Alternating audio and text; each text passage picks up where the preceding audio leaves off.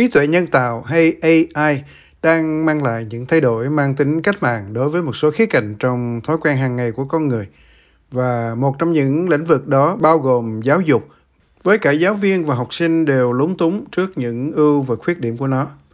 Một công cụ nhân tạo có tên là ChatGPT đang được sinh viên sử dụng nhiều hơn kể từ khi ra mắt vào tháng 11 năm 2022.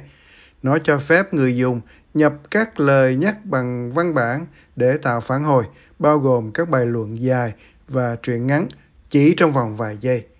Tác giả từng đoạt giải thưởng tiến sĩ Sean Williams giảng dạy viết văn sáng tạo tại Đại học Flinders. Ông nói rằng việc phụ thuộc quá nhiều vào các công cụ như chat GPT tuy vậy sẽ kìm hãm sự sáng tạo. ChatGPT chỉ tốt khi nó được đào tạo và các công nghệ AI khác cũng vậy. Tất cả chúng đều được đào tạo trên các vật liệu do con người tạo ra, thường là rất nhiều người. Vì vậy, theo nghĩa đó thì chúng không có khả năng sáng tạo độc lập nghĩ, mà chúng rất giỏi trong việc đồng hóa dữ liệu và sao chép các phong cách hiện có. Nhưng khi bạn đang cố gắng tạo ra thứ gì đó mới, cố gắng tạo ra sự hiểu biết mới, thì AI không đặc biệt giỏi về việc đó. Các trường công lập ở ít nhất 5 tiểu bang Victoria, New South Wales, Queensland, Tây Úc và Tasmania đã chuyển sang cấm ChatGPT thông qua các biện pháp sử dụng tường lửa để chặn truy cập vào trang web trong khuôn viên nhà trường. Tiến sĩ Lucinda McKnight, học giả về thiết kế chương trình giảng dạy của Đại học Deakin cho biết các tổ chức giáo dục đã nhận thức được vấn đề và đang tìm cách ứng phó.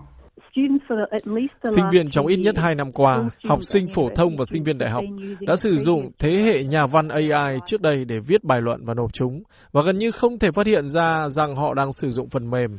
Ngoài ra còn có vấn đề về cách thức trí tuệ nhân tạo sẽ được sử dụng bởi chính các giáo viên. Nghiên cứu được công bố năm nay trên tạp chí Computers in Human Behavior đã phát hiện ra rằng cách tốt nhất để nắm bắt những lợi ích của việc sử dụng trí tuệ nhân tạo, đồng thời hạn chế những bất lợi là giáo viên phải hiểu các vấn đề đạo đức và tác động đối với học sinh. James Thorley là Phó Chủ tịch khu vực châu Á-Thái Bình Dương của Dịch vụ Phát hiện Đạo văn Turnitin. Ông nói rằng sẽ vô trách nhiệm nếu các trường học không dạy cho học sinh cách sử dụng trí tuệ nhân tạo một cách hiệu quả.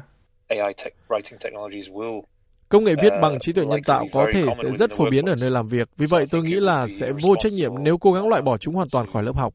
Và điều quan trọng là học sinh phải hiểu mình giỏi gì và những gì mà mình không giỏi.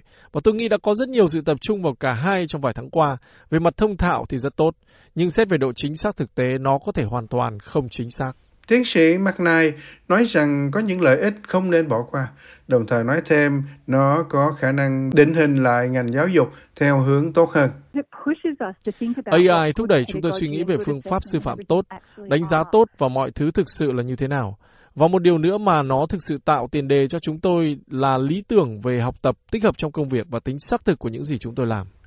Tiến sĩ Williams cho biết ông nhìn thấy những cách trí tuệ nhân tạo có thể giúp ích cho các nhà giáo dục. Đây là những kết quả mà chúng ta sẽ thấy xuất hiện trong tương lai. Tôi biết rất nhiều đồng nghiệp của tôi đang thực sự hy vọng rằng AI sẽ học cách chấm điểm bài viết, bởi vì việc chấm điểm tất nhiên là một trong những công việc nặng nhọc mà các nhà giáo dục thích phản nàn. Tôi không chắc là chúng ta sẽ sớm đạt được điều đó hoàn toàn, nhưng nếu nó có thể làm được điều đó thì điều đó thật tuyệt vời.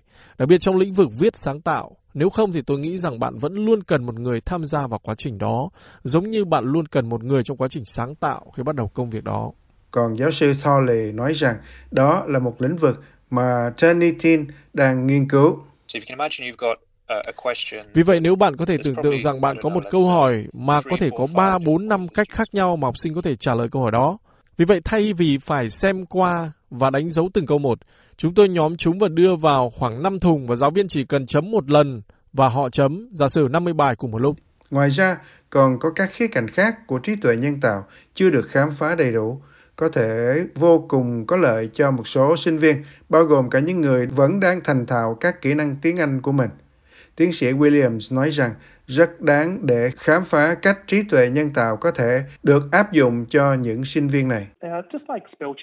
Giống như công cụ kiểm tra chính tả, máy tính bỏ túi và trình duyệt xử lý văn bản, đây là những công cụ thực sự mạnh mẽ để bổ sung các kỹ năng của họ.